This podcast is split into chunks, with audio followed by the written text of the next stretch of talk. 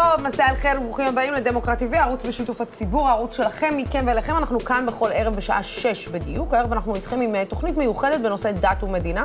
שותפים של דמוקרט TV ביקשו מאיתנו להתמקד בסוגיות השונות של נישואין, גיור ומשרד הדתות, ובזה אנחנו נעסוק בשעה הקרובה. בעוד רגע אנחנו נערוך דיון בהשתתפות כתבנו ישראל פריי וחברת הכנסת אה, לשעבר תהילה פרידמן, שכבר נמצאת איתנו כאן בזום. לאחר מכן אנחנו נדבר על נישואין שלא ברבנות עם הרב, עם הרב אה, דוד סתיו ועם יעל יחיאלי. הוא uh, מחתן uh, מחוץ לרבנות, והיא מארגון הוויה, שעורך חתונות חילוניות. ולסיום אנחנו נדבר uh, על גיור עם אבי יאלו ואלכס ריף, שידברו על מצוקת העולים מרוסיה ומאתיופיה בנושא הכרת היהדות. ואת התוכנית כמובן אנחנו נפתח עם ישראל פריי ועם תהילה פרידמן. שלום, שלום לכם, ערב טוב. שלום, ערב טוב. כן, אה, אז אה, מה זה בעצם אומר שישראל היא, נגדיר את זה כמו שהיא מוגדרת מדינה יהודית, ועד כמה צריך להפריד או לאחד את הדת והמדינה? אה, ישראל, נתחיל איתך. האמת שבדרך לדיון המשמעותי הזה כאן לאולפן שעוסק בדת ומדינה, דווקא ככה עלה ככה במוחי משהו מעולם הסלב או הזוהר. אה, וזו היציאה אה, מהארון של הזמרת אה, שרית חדד שקרה בתקופה האחרונה. כן. וכך חשבתי לעצמי שאין דבר אולי שמסמל יותר מזה את המקום שישראל נמצאת בו היום. כלומר, מצד אחד, החיבור למקורות והאזור הזה שאולי היה בעבר הרבה יותר מודחק, הולך הוא פושה, הולך ומתרחב. מצד שני, רעיונות אה, ליברליים אה, ועמדות הרבה הרבה יותר אה, מכילות משתלטות גם הן על המרחב. כלומר, אה, אה, בישראל של היום יש אה, מצד אחד, אה, במובנים רבים, הרבה הרבה יותר תפיסות ליברליות ש, אה, שקונות שביתה בלב ההמון, מצד שני, הרבה הרבה יותר זהות יהודית פלוס משיחית. ולמה זה עלה במוחי בדרך לנושא של, של הדיון שלנו על דת ומדינה? כי, כי בנקודה הזו פספסנו. כלומר, אה, מדינת ישראל נשענת עדיין על סטטוס קוו בנושאי דת ומדינה, שלא התעדכנו לעת הזאת. אה, אה, בזירה היום, בהתפתחות הרעיונית שאנחנו קיימים בה, יכולנו לקיים חיים של זהות, של כמדינה יהודית, פורחים שמתכתבים היטב עם, ה, עם, ה, עם האנשים ועם הסיטואציה, אבל זה לא קורה, אה, ולכן אנחנו כל הזמן ערים רק לתאונות ורק אולי לשרידים ש, שעדיין ככה מנסים לשמר בסטטוס קוו, זה לא באמת עובד. אה, תהילה, את יודעת, את שומעת את הדברים האלה, ואני מנסה אה, להבין... למה מדינה ש, שבעצם הגדרתה היא מדינה יהודית ודמוקרטית, אה, זוהי המדינה שקמה למען העם היהודי, אה, מפחדת כל כך מכך שזוג בישראל, אה, שאחד לא יהודי, אחד יהודי, לא יוכל באמת להיות מוכר על ידי מוסדות המדינה כשהוא מחליט להתחתן.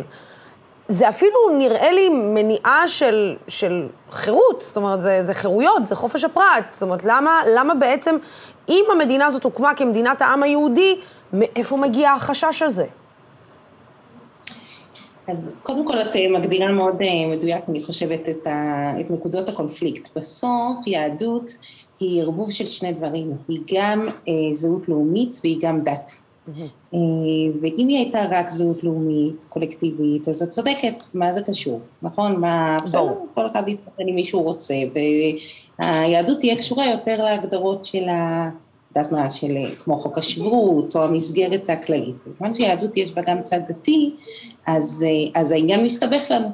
כן, הסיפור הזה של אה, איסור, זאת אומרת שנישואים וגירושים יהיו רק על פי החוק הדתי, שהוא החוק במדינת ישראל, אגב, לא רק לגבי יהודים, גם לגבי מוסלמים וגם לגבי נוצרים, זה אנחנו ירשנו את זה מהעות'מאנים, דרך הבריטים ועד אלינו. אה, זה בעצם להמשיך במדינת ישראל את, ה, את ההלכה שהמטרה שלה היא להגן על, ה, על, על, על קבוצה שרוצה להגן על הזהות שלה ולא להתבולל. עכשיו, מה קורה כשהקבוצה הזו הופכת להיות רוב? זאת אומרת, קורה לנו משהו נורא נורא מעניין כיהודים. יש לנו מסורת עתיקה, אבל אין לנו כמעט מסורת של להיות רוב. אנחנו נורא טוב יודעים להיות מיעוט, ואנחנו לא כל כך יודעים להיות רוב. וכל השאלות האלה, כמו נישואים וגירושים, כמו גיור, יש עוד כמה נושאים כאלה, הם קשורים לסיטואציה החדשה הזו של היותנו רוב, ומה, ומה עושים עכשיו. את, את יודעת, את, העניין הוא של, של בעצם הלא לדעת להיות רוב, אבל זה, במידה מסוימת זה לא לקבל את המציאות שאתה חי בה, זה לחיות בחשש מתמיד, אה, שכאילו אותה תפיסה ביטחונית של לעולם נחיה על חרבנו, ו, וזה גם אה, בעיניי בצורה מסוימת, ולא בגלל שאני נמצאת בסיטואציה כזאת או אחרת, אבל בעיניי בצורה מסוימת, זה גם מחליש יותר עם ומדינה מאשר מחזק אותה, כי אתה בעצם, זה כמו ילד שאתה סוגר אותו בתוך כלוב, אתה סוגר אותו, סוגר אותו, סוגר אותו, בסוף משהו יתפוצץ, בסוף מישהו יתפרק, בסוף אה, הוא, הוא, הוא יגיד, אוקיי, נמאס לי כבר מכל ההגבלים האלה, והגבלות, וזה שלא מרשים לי ככה ולא מרשים לי ככה, אתם יודעים מה, אני לא רוצה להתחתן ברבנות, אני לא רוצה את הרבנות, אני לא רוצה את הדת, אני לא רוצה לשמור אה, על ערכי היהדות, לא רוצה שום דבר, תעזבו, זה, ת, תעזבו אותי. בעצם זה ליצור את האפקט ההפוך. קודם כל במידה רבה זה קורה לנו, אף אחד לא אוהב שכופים עליו, ונורא בולט במדינת ישראל, שכל דבר יהודי שלא נעשה בכפייה, כמו ליל סדר, כמו ברית מילה, אז את רואה אחוזים עצומים מהעם היהודי ששומרים עליו, עצומים, כאילו, אני חושבת ש-98% עושים ליל סדר, משהו כזה, אה, וכנ"ל אה, ברית מילה. וכשדברים, אה, אנחנו משתמשים בכוח של המדינה בשביל לאכוף את ההלכה על מי שלא רוצה בה, אז יש תפייה והתנגדות. תראי, באופן מעשי, אני חושבת שמדינת ישראל צריכה שיהיה בה גם נישואים אזרחיים. אנחנו, זה לא מצב שאנחנו יכולים להמשיך להחזיק אותו. אמ, אבל אני, מה שאמרתי מקודם היה קשור יותר כדי להבין את הקונפליקט. כן. את מדברת על קבוצה שבמשך אלפי שנים אה, עושה מאמצים אה, הירואיים ומצליחה לשמור על, ה, לשמור על עצמה בתוך, אה, באמת, בתוך מציאות, אה, ברור. אין הרבה עמים שהצליחו לשמור על עצמם. אה, ולכן האינסטינקט הזה של, של אה, נישואי תערובת הוא, הוא, הוא עמוק, הוא בא ממקום אה, זהותי עמוק והיסטורי ויש לו שם. יכול להיות שזה, אה, אני, אני ישראל תכף נותנת לך להגיב, אני, אבל יכול להיות שזה במידה מסוימת, אה, את יודעת, אה, משהו פסיכולוגי עמוק של, אה, כמו שאת אומרת, זה חוסר היכולת להפנים או אפילו להאמין שבעצם קמה לה מדינה יהודית אה, בארץ אה, ציון, בארץ אבותינו? זאת אומרת, אה, יכול להיות שזה חוסר היכולת לעכל את זה ולקבל את זה? אני, אני חושבת שזה נכון, וזה, אני אומרת לך, זה נוגע בעוד כל מיני סוגיות, שבהן אנחנו לא... מתקשים לעשות את הסוויץ' הזה, אני אתן לך את זה במשהו קטן, שבת, בסדר?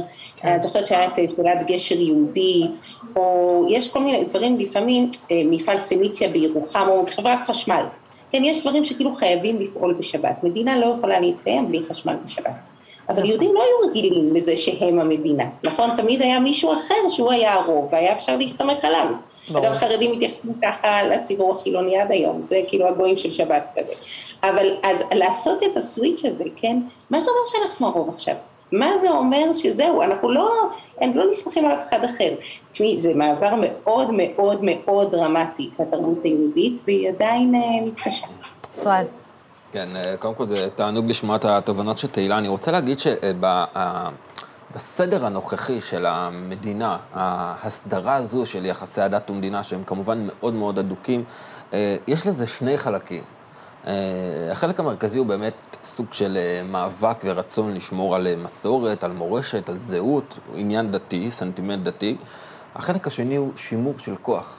בסוף אין ספק שהמתכונת הזו היא, היא מנגנוני, הם מנגנוני כוח שעובדים לשמר על עצמם. ואני חושב שיש שינוי בזה שהציבור פחות מבחין בו. כלומר, אם בעבר הצד הדומיננטי שמנחיל פה את, ה, את החלק הדתי למרחב הציבורי, שזה כמובן הציבור הדתי והחרדי, אם בעבר הוא, הוא פעל הרבה הרבה יותר ממניעים אה, אידיאולוגיים, כלומר, פעל מהמקום שהוא אכן ראה לנכון איזושהי חובה או ערבות כלל ישראלית, כלומר, זה היה ב... ב בסנטימנטים העמוקים שהוקמה אגודת ישראל, כן, שזה היה בעצם כן. התנועה הפוליטית החרדית היחידה, הייתה תרבות עמוקה של, שכשניסחו את הסטטוס קוו באמת התכוונו אה, אה, אה, איך תיראה שבת בתל אביב. כלומר, זה היה, זה היה במקום עמוק. היום, לכל מי שקצת אה, אה, מתמצא, אין באמת, אין באמת אה, אה, נגמר החלק הזה. ואנחנו רואים את זה גם שמלחמות הדת והמדינה הם די מינוריים.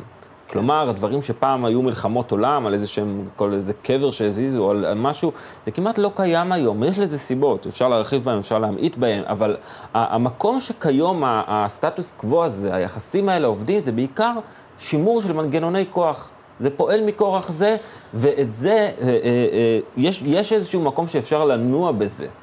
זה גם דבר שצריך, שצריך לשים עליו. זה, זה, אני חושבת שאתה פשוט מרים בדיוק להנחתה למה שאני באמת רוצה להגיע אליו, זה, זה האם נהייתה, כמו בכל דבר שאנחנו, שאיכשהו אנחנו נוגעים בו בחיינו, נהייתה פוליטיזציה מהדת היהודית. זאת אומרת, אם זה התחיל בהתחלה בתור איזושהי שמירת סטטוס קוו, אנחנו מבינים את החיים אה, שלכם, אתם מבינים את החיים שלנו, כל אחד זה, אנחנו מבינים שיש פה איזושהי, איזשהו צורך להתנהל בצורה מסוימת, כי אנחנו כבר במצב אחר. האם הפוליטיזציה שנכנסה לתוך הדת, או בואו נגדיר את זה, אנשים שדרשו בעלות על הדת וקיבלו כוח פוליטי, בסופו של דבר יוצרים את האפקט ההפוך בקרב, אה, בקרב היהודים החילונים, שאומרים, כן, אני יהודי, אבל את, את, זה שאתה מתפלל חמש פעמים ביום, או, או שלוש פעמים ביום, או, או אתה צם בכיפור, לא הופך אותך ליותר יהודי ממני. זה ברור שיש פוליטיזציה ויש עניין של מנגנוני כוח, נורא קל לראות את זה בסיפור של כשרות. כן. הרי בסיפור, איזה מהומת אלוהים הייתה על משהו שאין בינו לבין... אה, אה, ההלכה או, או, או העקרונות שום דבר, כן? השאלה הזו, האם הרבנות היא תיתן את הכשרות, או שהיא תהיה הרגולטור לגופים שונים שנותנים כשרות, אף אחד לא פקפק בזה שהחוקים של הכשרות יהיו אותם חוקים. השאלה הייתה מי, מה המנגנון ומי מקבל את הכסף. גם בגיור עכשיו, על מה אנחנו מדברים? מדברים על להעביר את הסמכות לגייר מהרבנות הראשית בלבד, באופן ריכוזי, גם לרבני ערים. mind you, כולם אורתודוקסים, כולם ממונים על ידי המדינה. סתם, זו שאלה של איזוני כוח הדבר הזה, ומי... זה, זה לגמרי שאלות פוליטיות שממש ממש לא קשורות לתוכן אה, יהודי. איפה המקומות שבהם זה הכי קשה? זה כלפי נשים. אה, רוב זירות המאבק היום של, אה, שאנחנו מגדירים אותן כדת ומדינה, הן קשורות לנשים, אה, ואני חושבת שהמהפכה הכי גדולה שהעולם המסורתי, אגב זה לא רק היהודי, זה גם המוסלמי, עובר זה הסיפור של כניסה של נשים, ו, ולא קל לו. והרבה מזה אני חושבת זה קשור לכוח. זה מצער אותי נורא כאדם מאמין וכאדם דתי וכאישה, אבל uh, זה התהליך, וזה מאבק כאילו באמת על... תשמעי, כשמישהי נכנסת, אז מישהו אחר... אה, יוצא. מישהו אחר כבר לא. כן. נכון. אבל את חושבת שהמקומות האלה, זאת אומרת, יהיה ניתן לפרק את מנגנוני הכוח האלה? זאת אומרת, אנחנו רואים שמאוד קשה לאנשים שמחזיקים בכוח הזה להיפרד ממנו. והאם בסופו של דבר, כמובן שזה חוזר להנהגה, אבל האם בסופו של דבר אנחנו רואים איזשהו תהליך שמתבצע פירוק של אותם מוקדי כוח, וגם אה, לנסות ולהבין שכן, מקומן, בהמשך למה שאת אומרת, מקומן של נשים הוא כחלק ממקבלות ההחלטות, ולא רק כחלק מ... כאימהות שמביאות ילדים הביתה. רק, ולא רק אובייקט להחלטה, כן, אבל uh, קודם כל זה קורה. תראי, נתתי שתי דוגמאות, גם בכשרות וגם בגיור. קורים שינויים, ממש כן. דרמטיים. ויאמר לזכות אה, מתן, ולזכות השר כהנא, שהוא עומד, אה, את יודעת, בגבורה, בלחצים מאוד מאוד מאוד קשים.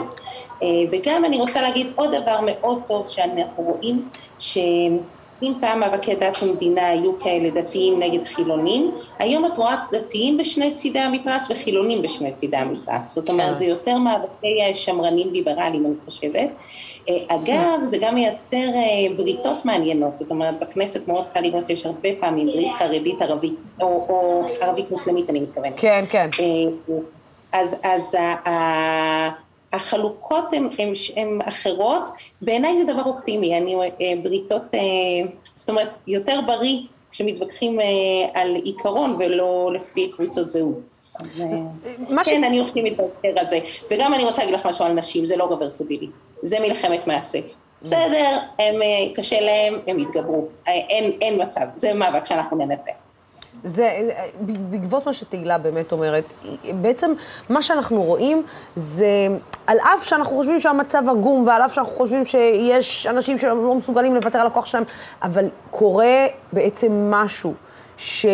שאולי באמת זאת ההבנה של אותם אנשים שמחזיקים במוקדי הכוח, לא, שהוא לא, בלתי... לא, באותם אנשים שמחזיקים במנגנוני הכוח אין שום הבנה, הם לא מוותרים על כלום. מה שכן לא, הם לא מוותרים, אבל אולי בצד... הם כל כך מתעקשים כי הם מבינים שהם, שהם כבר לא, זה כבר לא מה שהם היו אומרים, היו עושים, ואוקיי, בוא לא נעצבן אותם. תראו, לאורך uh, כל ההיסטוריה ובכל מובן, עוד לא נולד הפריבילג שוויתר על הפריבילגיה שלו. אף אחד מרצונו לא מוותר uh, כשאתה מחזיק ב, בעמדת כוח, uh, אבל מה שבהחלט קורה, ואני מתחבר לחלוטין לדברים שתהילה...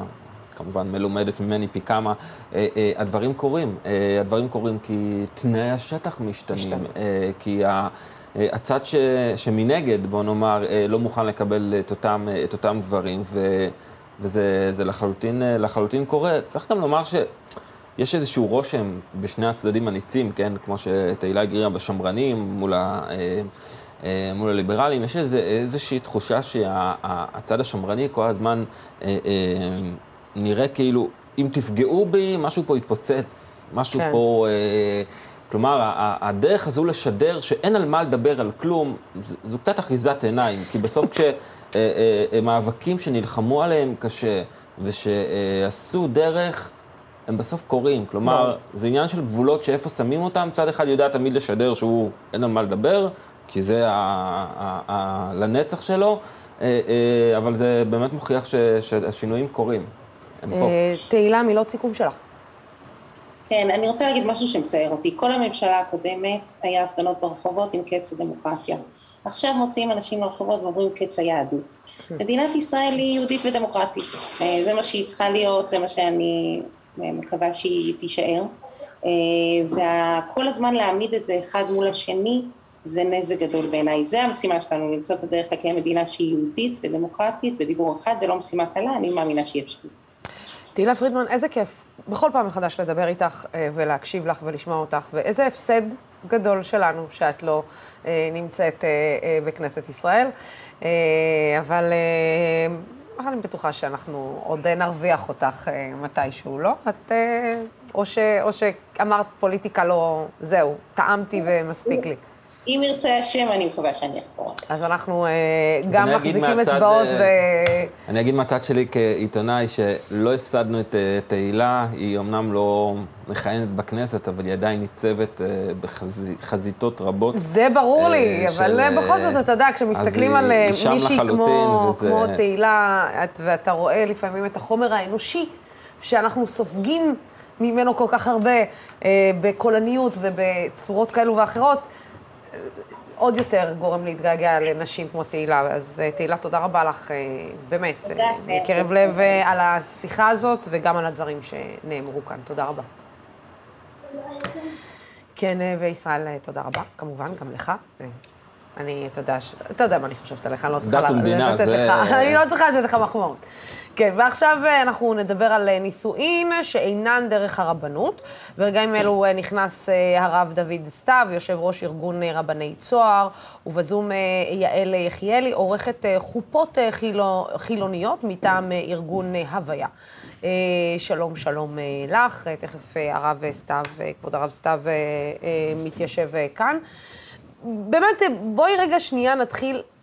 מאיזה מקום פונים אלייך אותם צעירים שבאים ואומרים, אוקיי, אנחנו לא רוצים רבנות, אנחנו לא מוכנים לשתף פעולה עם הדבר הזה, אנחנו רוצים את זה אחרת. אז זו שאלה מצוינת, למה אנשים רוצים את זה. אמ, זה מתחיל בזה שבמדינת ישראל יש אופציה אחת איך להתחתן, וזה דרך הרבנות. אז כל מי שלא מתחתן דרך הרבנות, הוא צריך בצורה אקטיבית לעשות את זה.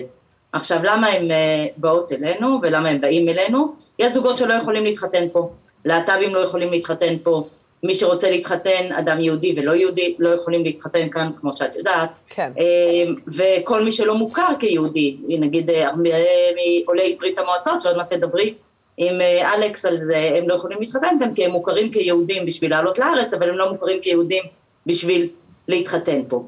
כן. אבל הקבוצה ההולכת וגדלה זה של זוגות חילונים שמבינים שהם רוצים חתונה שהיא חתונה יהודית, אבל לא חתונה הלכתית. כלומר, הם לא רוצים להיות רשומים במדינה כנשואים, הם רוצים שאישה תערוך את החופה שלהם, נגיד אני, אני לא יכולה לערוך חופה ברבנות, אבל אני יכולה לערוך חופה לא ברבנות, והם רוצים חתונה שבה הכלה נותנת הבת או לא נותנת, מקדשת את הבן זוג שלה כמו שהוא מקדש אותה, כי הם חיים חיים שוויוניים, והם רוצים גם שיהיה טקס שוויוני, והטקס היהודי הוא לא שוויוני. אז זאת אומרת, האנשים שמגיעים אלינו, זוגות זה מכל מיני סוגים, מכאלה שלא יכולים להתחתן במדינת ישראל, וזו בעיה חוקית שיש לנו, לכאלה שיכולים להתחתן כאן, אבל בוחרים שוב ושוב לא ללכת לשם, כי הם מסתכלים ימינה ושמאלה ואומרים, למה שאני אלך להתחתן אצל אדם כמו הרב סתיו, אם מערכת הערכים שלנו היא לא אותה מערכת ערכים. כלומר, החתונה היהודית היא חתונה שבה הגבר הוא זה שמקדש את האישה, אין שם שום שוויון, רק גברים הם, הם יכולים להיות עדים. אצלי בחתונה גם נשים יכולות להיות עדות, אבל אצל הרב סתיו רק גברים מעל גיל 13 ורק דתיים יכולים להיות עדים. למה? למה שופטת בית משפט לא יכולה להיות עדה? למה חברה לא יכולה להיות עדה? אז לכן מגיעים אלינו. אז אה, הרב סתיו, אתה שומע את הדברים האלה. תעשה לנו רגע שנייה סדר, בעצם מה הייחודיות אצלך, או במה זה שונה אצל רבני צוהר, ממה שאנחנו שומעים כאן, ובכלל, אתה יודע, ממה שאנחנו בכלל מכירים כרבנות הראשית, או כחתונה ברבנות. בוא נעשה רק סדר, כדי שלא, הצופים שלנו לא יתבלבלו. אה, מה שתואר כאן, זה באמת, אה, תואר כאן טקס חתונה חילוני, יהודי, ישראלי. ומה שצוהר עושה, ומה שאני מניח שהרבנויות למיניהם עושות, זה טקס הלכתי. כן. אין הבדל הלכתי בין הטקס שרבני צוהר עושים לבין הטקס שהרבנות הראשית עושה. אנחנו כפופים להלכה, להלכה. כמו שהרבנות הראשית כפופה להלכה. וכמו שהיטיבו אה, לתאר, זאת אומרת, אני לא יכול לעשות דברים שההלכה אוסרת אותם. אז אה, אה, כל דבר שההלכה תאפשר, אני אאפשר, וכל דבר שההלכה לא תאפשר, אני לא אאפשר. מה בכל אופן מיוחד בחתונות של צוהר? אני חושב שהדבר המיוחד בחתונות של צוהר זה השיח המקדים שיש בין הרב לבני הזוג. שבו בני הזוג מעלים את המשאלות שלהם, את הרצונות שלהם, את, את התוספות הייחודיות, האישיות שלהם, שאנחנו מאפשרים להם לתת להם ביטוי במהלך הטקס. אה, הרב יאמר גם מה הרעיונות שהוא רואה בטקס, ואני מניח שהם יחלקו ביחד וינסו גם אם יש פערים לראות איפה ההלכה יכולה לאפשר אה, תוספות מסוימות, איפה היא לא. זה שיח אחד שיש אה, בין הרב לבין בני הזוג. אני מניח שגם העובדה שאנחנו מקפידים על אה, אה, סגנון מסוים של הופעה, הופעה בזמן, אה, בהתנדבות וכן הלאה, רשימה שלמה של ערכים שאותם אנחנו נבקש לייצג גם בטקס וגם לקראת הטקס. אבל מעבר לזה, אנחנו באמת מחויבים להלכה. זה, ש, ש, אבל אתה יודע, נגיד אני אתן דוגמה, ב, באסלאם אומרים אה, שהקוראן, צריך לדעת לפרש אותו, בערבית אומרים, על קוראן לכל מקן ולכל זמן. זאת אומרת, לכל מקום ולכל זמן צריך לדעת לפרש את הקוראן, כדי לדעת לחיות ביחד עם הדת ולא, ולא במרחק מהדת. השאלה היא האם מתקיים שיח בתוך ההלכה בשנים האחרונות ובקרב הרבנים, שמשהו אה, אה, בעצם משתנה, גם בקרב הצעירים היהודים, גם בקרב היחס שלהם אל הדת, או אולי החשש, או אולי הרתיעה.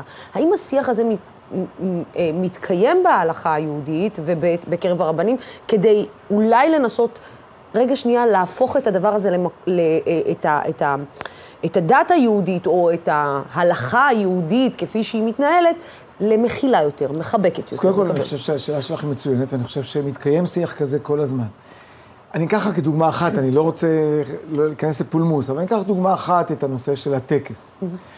אם uh, הטקס הוא טקס של uh, כריתת שותפות, אז uh, צודקת, uh, שכחתי את שמה של המרואיינת. יעל. יעל, צודקת יעל. שזה סותר את ערכי השיתוף והשוויון, אבל אני באמת לא חושב שזה הטקס. אה, אני חושב שהמסורת היהודית היא מאוד מאוד בעד אה, שותפות ושוויון במערכת היחסים בין בני זוג. אני חושב שלפני כל דת אחרת ולפני כל התרבויות המערביות, תורת ישראל אה, הפגינה הלכה למעשה את הקביעה, עוד לפני מאות שנים קבעה ש... יהיו האיש והאישה שולטים בנכסיהם שווה בשווה, ולא יעלים מזה מזה וזו מזה שום דבר. ועוד כהנה וכהנה הנחיות והדרכות לשוויון ושותפות בקשרים ביניהם. אני חושב שזה לא מהות הטקס. מהות הטקס היהודי היא טקס של חיזור. דרך איש לחזר אחר רעייתו. וה, והסיבה שהגבר עושה את הטקס זה לא בגלל שהוא יותר או הוא פחות, אלא כי מהות הטקס היא, היא פשוט טקס של חיזור. עכשיו, בחיזור אין, ש, אין שוויוניות בחיזור. זה אופיו של חיזור. אני היום קונה לאשתי פרח, ומחר או מחרתיים אשתי תעשה פעולה אחרת. אני לא נכנס לשיח הזה שהוא שייך, הוא שיח מאוד חשוב, אבל הוא לא הטקס היהודי, ואני ממשיך את הטקס היהודי כפי שעשו אותו סביי וסבתותיי, ואני לא מתבייש בזה, ואני חושב שזה לא סותר את הערכים של החברה הישראלית המודרנית. להפך, אני חושב שחייב אדם לכבד את אשתו יותר מגופו, זו מסורת הלכתית, ולא מסורת אה, שאני צריך ללמוד אותה מאיזושהי תרבות מודרנית. אז לעומת זאת, יש דברים שבאמת בחתונות לפני 200 שנה לא היו עושים אותם, והיום זוגות מבקשים אותם, ואין לי שום בעיה עם זה. למשל, עם כלה, חתן, יש מנהג שחתן מברך שהחיינו כשהוא מקבל, מתעטף בטלית. ויש כלות שאומרות, גם אנחנו רוצים לברך שהחיינו. לבריאות, תברכו שהחיינו, על הטבעת החדשה, על, על מתנות שאת מקבלת, בכיף, למה לא?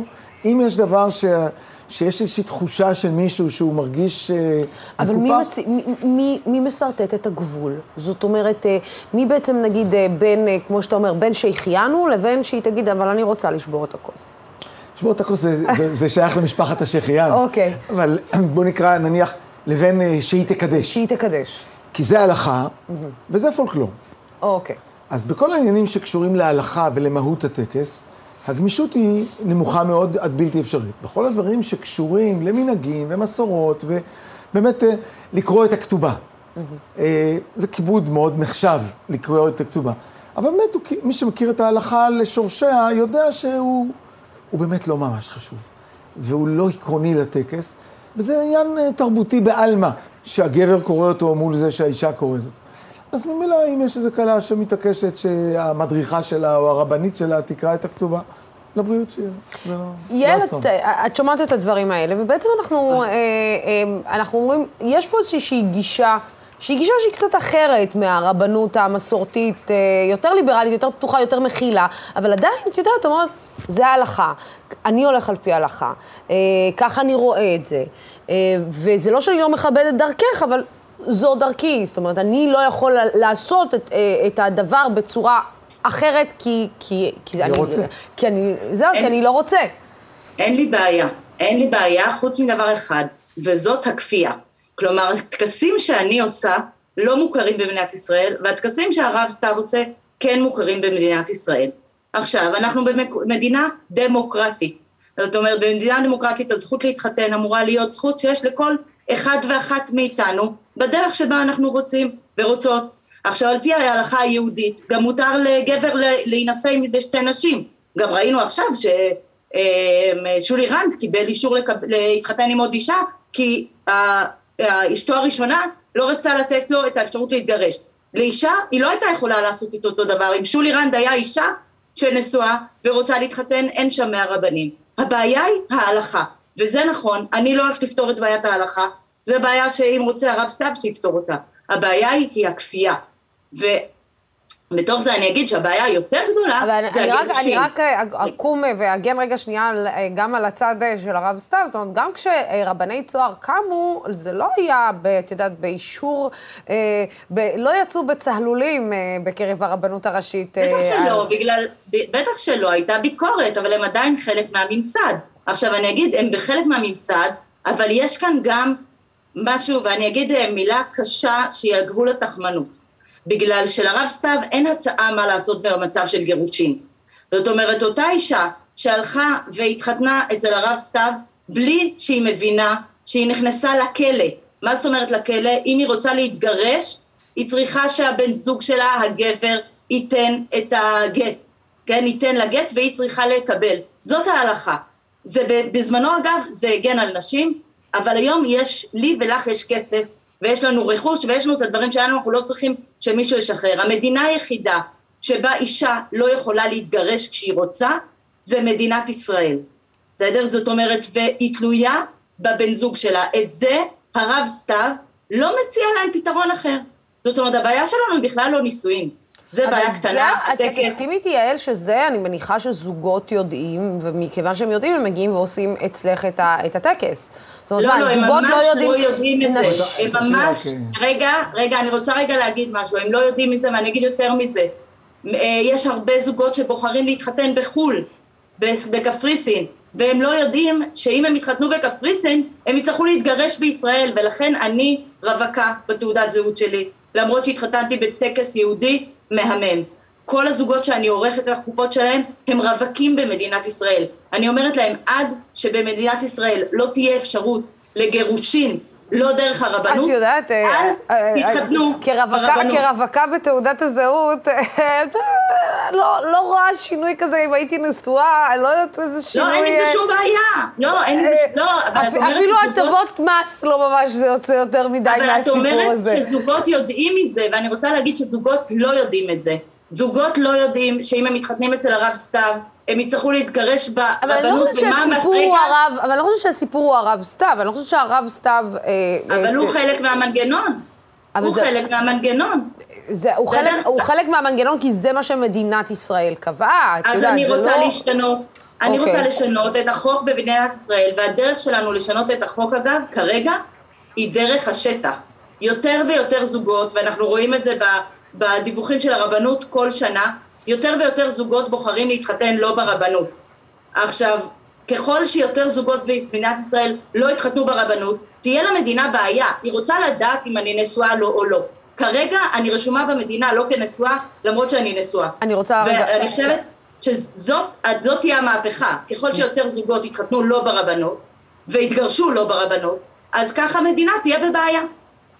אה, הרב סתיו, אתה רוצה כמובן... המון המון דברים יעל העלתה, אני רק... כדי שהשיח יישאר שיח אה, חיובי, בואו נמחוק את המילה תחמנות. תחמנות, יש בה איזה ריח של מישהו מרמה. אני לא חושב שמישהו מרמה מישהו אחר. אבל לעצם העניין, אני חושב שצוהר לקחה אחריות גדולה על שאלת הגירושין, ולכן צוהר ממליצה לכל זוג אה, לחתום על הסכם למניעת סרבנות גט. אנחנו ממליצים, לצערי הרב, אה, לא כל זוג חותם על זה. אני מאוד מאוד הייתי רוצה להגיע למצב שכל זוג שחותם, שמתחתן, גם יחתום על הסכם שבו בני הזוג, שניהם, חותמים על התחייבות שהם אה, יימנעו מעיכוב כלשהו של בן או בת הזוג, במקרה שבן או בת הזוג ירצו להתגרש. עכשיו, לגבי שאלת הכפייה, אני לא יכול להתווכח על זה שמדינת ישראל קיבלה על עצמה בחוק את, אה, את ההלכה בנושא הנישואין והגירושין. עכשיו, היה רציונל שעמד מאחורי זה, ואי אפשר להאשים בהקשר הזה דווקא את המפלגות הדתיות או החרדיות, כי הקואליציה שעמדה לרשותו של בן גוריון בתחילת שנות ה-50, הייתה חילונית... אה, הייתה חילונית מובהקת, והוא לא היה זקוק לאף אה, חרדי או לאף דתי-לאומי בשביל קואליציה. הסיבה הייתה שהוא רצה לשמר את אחדות העם היהודי, והוא רצה שבעוד דור, בעוד שני דורות, תהיה איזושהי מטריה משותפת של החברה הישראלית היהודית, לא המוסלמית, אבל כן. של החברה היהודית, שיהיה בה איזשהו מנגנון משותף. אה, אבל גם אם מישהו רוצה לשנות את זה, אז הדרך לעשות את זה היא לא, היא לא קשורה אליי, היא קשורה למחוקק. שהמחוקק יחוקק, אני חושב, אני נגד זה, אני חושב שטוב למדינת ישראל וטוב לעם היהודי שיתחתן בחתונה יהודית, אבל אם מישהו... אני עושה חתונות יהודיות. החתונה שלי היא חתונה יהודית. סליחה שאני אומר, חתונה יהודית הלכתית, בסדר? כן, אוקיי, אין בעיה, אני עושה, אני לא, לא, לא, אני לא רוצה להתווכח, אני לא מתווכח. חתונה יהודית הלכתית. ואני רוצה להגיד לגבי הגירושין, זה שזאת המלצה וזאת לא חובה מבחינתכם לחתום, זה בעיניי חלק מהעוול. אני מחייבת את הזוגות.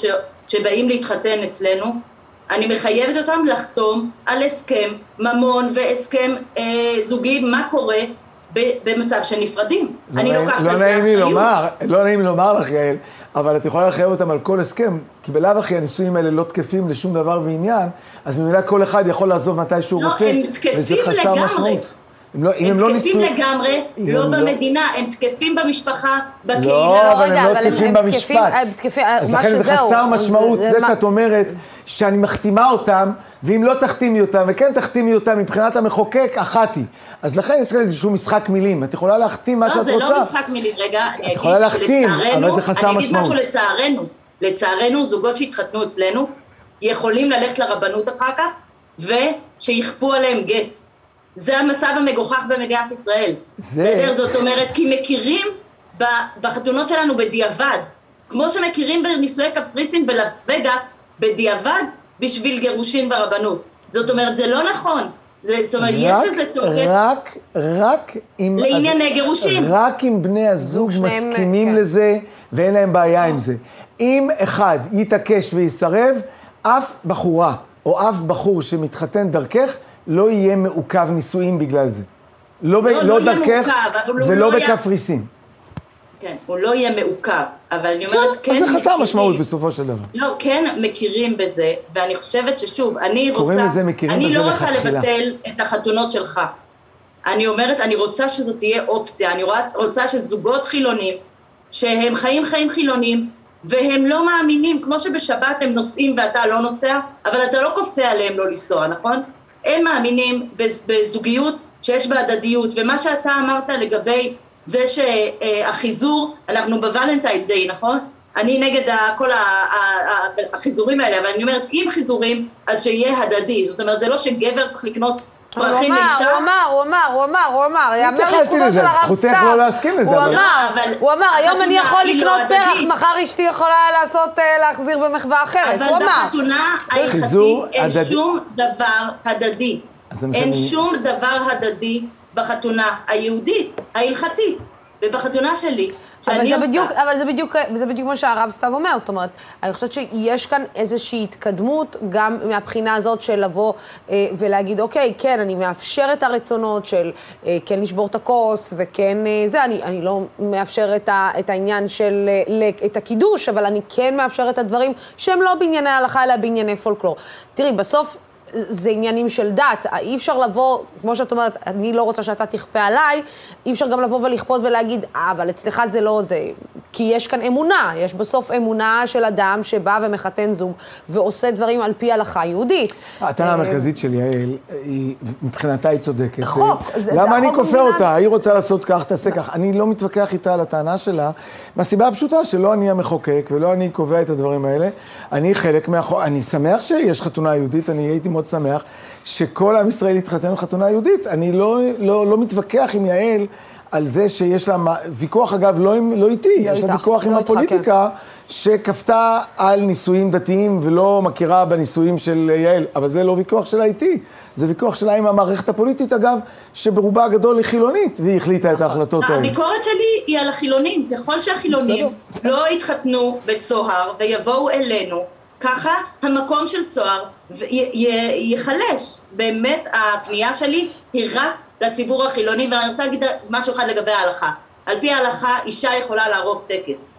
זאת אומרת, זה, אין לך עדיפות כרב על פי ההלכה, אבל בצוהר אישה לא יכולה לערוך טקס. אז זה לא נכון להגיד ההלכה ההלכה, זה בחירה שלכם, שאצלכם, ויש היום ארגון חופות שהוא ארגון הלכתי אורתודוקסי, שבו נשים עורכות טקסים. זה, למה? כי לא צריך להיות רב בשביל לערוך טקס יהודי. אז זה לא מדויק להגיד שאתם שומרים על ההלכה. אתם שומרים על מנגנון הכוח שלכם, וזה זכותכם, זה מה שעושה מנגנון כוח. טוב, אני רק רוצה להעיר שתי הערות, שתי הערות קצרות. קודם כל, אני, כיוון שאני לא כאן בקריאת, במפגן פרופוגנדה, אני לא אגיד, תבואו להתחתן אצלי ולא אצל יעל, אני חושב שטוב לכל אחד שיתחתן בדרך שהוא מאמין, שמשקפת את הזיקה שלו ליהדות, וכל אחד אה, יבחר איך שהוא רוצה, וכמובן, אני ממליץ על מרכולתי. לגבי uh, מי שעורך חופה, אני מסכים איתך. ההלכה לא דורשת שזה יהיה דווקא גבר, אבל ההלכה דורשת שזה יהיה מי שהוא בקיא בטיב קיטין וקידושין, ומי שהוא מוסמך לרבנות בידי המערכת שמסמיכה לרבנות. מה לעשות? יכול להיות שבמדינה אחרת, בעידן אחר, אולי רבניות היו יכולות לערוך חופה, אולי לא, אולי כן, אני חושב שלא, אגב. בארצות הברית, דרך אגב. אני חושב שהלכתית, כן. לא, גם הלכתית את לא צודקת. אני חושב לא, גם פה, במדינת ישראל יש נשים רבניות שעורכות. טוב, מותר לי לחלוק עליהן. אבל אני חושב שנכון לרגע זה, זה פשוט לא רלוונטי הדיון הזה, מהסיבה מאוד פשוטה, שאין לנו היום כלי שדרכו אנחנו כאנשי הלכה יכולים לארגן עריכת חופות, אלא על ידי רבנים מורשים ומוסמכים. לא חשוב מי הם ומה הם, אבל מורשים ומוסמכים. בשמחה או בצער, אלה גברים, אז ממילא הם גברים. האם תיאורטית ניתן היה למנות אה, רבניות שתערוכנה חופות, אני חושב שזה קשור בוויכוח, לא קשור לפמיניזם ולא קשור לכוח. לא הכל בחיים הוא רק כוח ודברים כאלה, יש עוד כמה נושאים הלכתיים ואמוניים. ויש כאן שאלה עקרונית, מה המשמעות של הברכות שאותם אומר הרב שעורך את החופה. ובלי להיכנס לציבור שלא נכנס לכל הפרטים האלה, השאלה, העיקרון אומר שכדי לומר את הברכות צריך להיות אדם שמחויב באותם אה, כן. מצווה שהברכות משקפות. לא בטוח שאישה מחויבת באותן מצוות, לכן לא ברור שאישה יכולה לברך אותן, אבל אני לא אכנס לכל הדיון הזה. אה, משפט אחרון שלך, אה, יעל. אני קוראת לציבור החילוני להתחתן אצל מי שמחזיקים בערכים חילונים ודמוקרטיים. זהו, ושהציבור ומי שמאמין בערכים הלכתיים שהם חלקם שוביניסטים, בבקשה, הדלת של צוהר תמיד פתוחה, ויאמר לזכותם, זה תמיד בחיוך. אה, לפחות זה. גם אצלנו, דרך אגב, גם אנחנו מחייכים. אה, אז קודם כל, אני מודה לשניכם. קודם כל, אפשר לנהל אה, שיח, גם בצורה מכבדת, על אף שהיו פה רגעים של עצבים.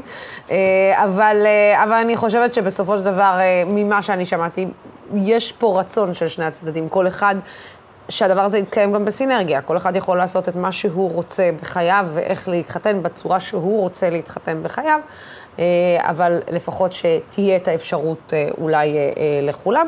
גם אם צד אחד אומר, כן, הקרוב אליי זה, זה הרבה יותר... אני איש דת, והקרוב אליי זה, זה ההלכה הדתית, אבל זה גם פותח, יש גם את הצד השני שאומר, רגע, אבל אני לא כל כך ואני רוצה. אבל הצלחנו לקיים פה שיח. כן, קודם כל אני שמח על השיח, אני רק רוצה לומר, אני חושב שהערכים של המסורת היהודית הם קרובים מאוד מאוד.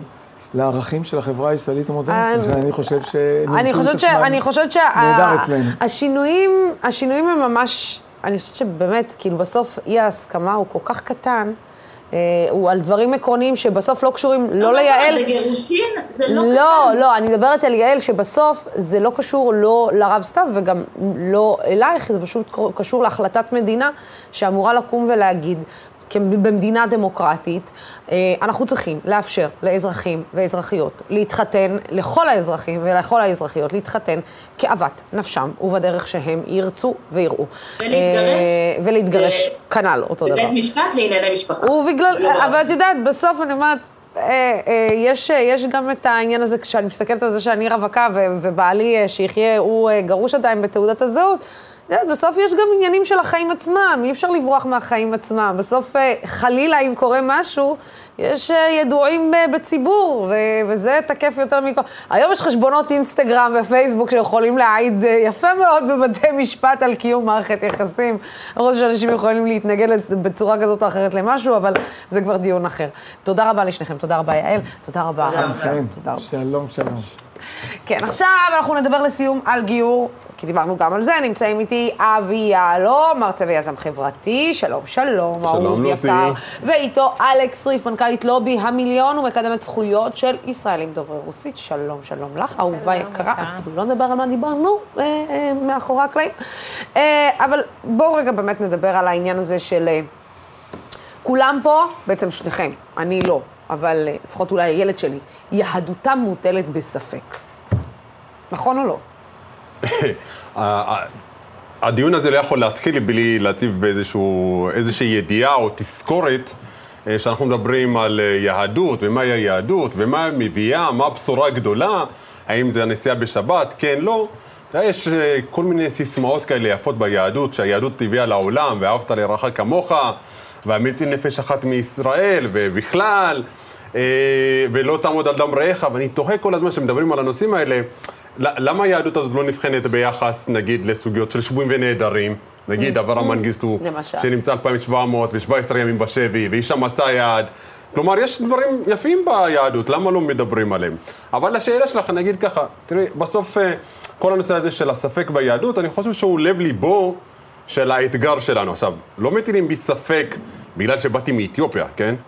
ולא כי אין לי שלשלת ואילן יוחסין שמגיע עד שבטי ישראל, אלא כי בסוף, בתפיסה לפחות, גם של החבר'ה שלובשים שחור, לא יכול להיות יהודי שחור, ולכן יהדותו מוטלת בספק.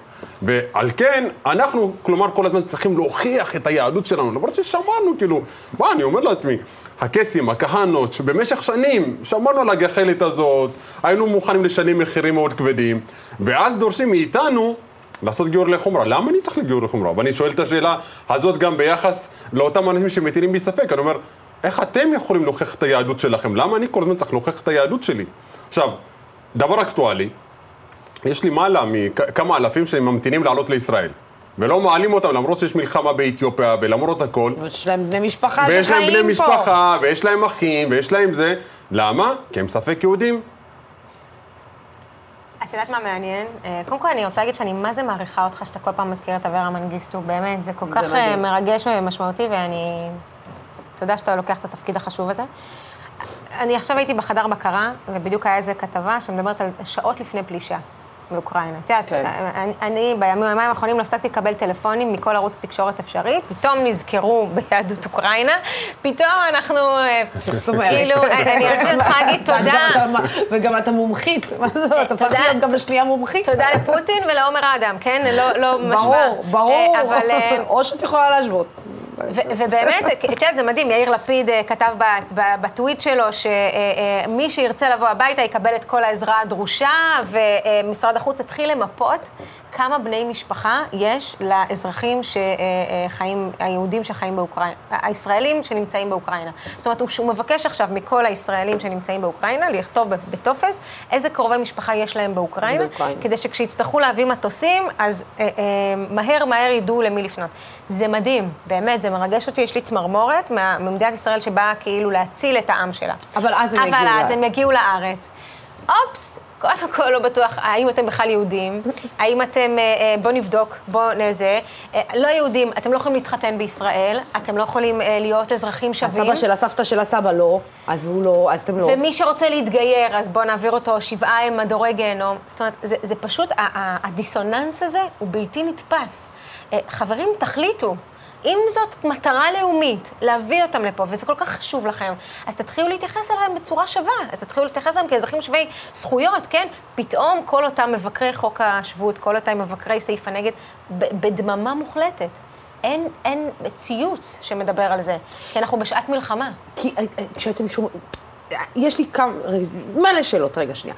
אני, אני כאילו, מצד אחד אני שואלת, האם בסוף העליות היהודיות, אם זה מאתיופיה, ואם זה מאוקראינה, ואם זה מרוסיה, ואם זה אפילו מארצות הברית, לא, בעצם ארצות הברית מקבלים יחס אחר, לא משרתות פוליטית את המדינה ואת היושבים בראשה. זאת אומרת, כל אחד מאוד אוהב לנופ... לנופף בדגל של אנחנו העלינו, אנחנו הבאנו, אנחנו שמנו על מטוסים, אנחנו... זה אחד. ושתיים, השאלה היא, היא, היא, היא כשאני, כשאני רואה בעצם את כל מה שכבר, עד שהם כבר מגיעים, ועד שכבר נמצאים במדינה, וכבר... השאלה היא אם הדבר הזה כאילו רק הולך ומידרדר עם השנים, או שאנחנו בעצם הולכים לכיוון של איזושהי הכרה, או שאנחנו פשוט הפכנו להיות גזענים עיוורים, שאנחנו לא מסוגלים לראות שום דבר שהוא לא דומה לנו.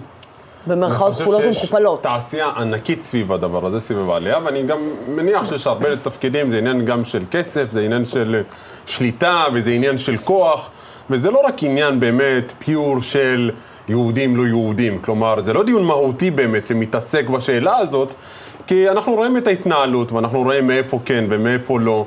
אה, ובכלל ההתנהלות אה, סביב הנושא הזה של, אה, שכבר מגיעים לכאן והיחס שמקבלים כאן. כי בסוף אתה שואל את עצמך, אוקיי, עשית כבר את ההליך, וכמו שאלכס אומרת, כן, אתה מגיע כבר לכאן, מטילים ספק ביהדות שלך, אתה צריך כל הזמן להתעסק עם הדבר הזה, אז, אז ברור שזה משרת. uh, לשמר את, ה, את העניין הזה של היהודים שמחכים לבית לעלות לכאן. אבל בסוף נשאלת השאלה, השאלה יותר מהותית זה של מי היהדות? כלומר, מי, מי קובע? כלומר, מי מחליט מהי היהדות ומי הוא היהודי? כלומר, על, על פי איזה קריטריונים ומי קבע את הקריטריונים האלה, כן? וזאת שאלה שהיא הרבה יותר מהותית, בעיניי לפחות, גם בשיח הזה, כי נתנו פה לקבוצה קטנה יחסית של אנשים, כוח, שהמדינה העניקה להם את הכוח, הממסד הרבני השתלט יפה יפה, והממסד הזה עושה מה שבא לו. עכשיו, אם אנחנו אומרים שהיהדות היא של כולנו, ואנחנו שותפים מלאים לה, אז למה אני אמור להיות כל הזמן זה שצריך להוכיח את זה שאני יהודי? כלומר, גם הספק הזה שנמצא שם, וזה שהמדינה בוחרת לעשות את זה, זה אך ורק מתוך המקום הזה שכן, לנופף מדי פעם של הנה, אנחנו מביאים, אנחנו מצילים, אנחנו עושים, וזה משרת את שני הצדדים. אני חושבת שמצד אחד יש החמרה. את יודעת, הרבה פעמים אה, כשמדברים בסוגיות של דת מדינה, גיור, נישואים אזרחים, אומרים אה, לא לגעת בסטטוס קוו, לא לשנות את הסטטוס קוו. אבל לא הרבה יודעים בעצם שהרבנות עצמה שינתה את הסטטוס קוו ב-20 שנה, 30 שנה האחרונות בצורה זוחלת בנושא של ברורי יהדות. כי השינוי, זה לא היה תמיד ככה. עד שנות ה-90 הייתה חזקת החפות, ורוב מי שהלך להתחתן לא עשו לו ברורים כאלה, ולא בדקו בציציות, ולא, לא היה, פשוט לא היה את הדבר הזה.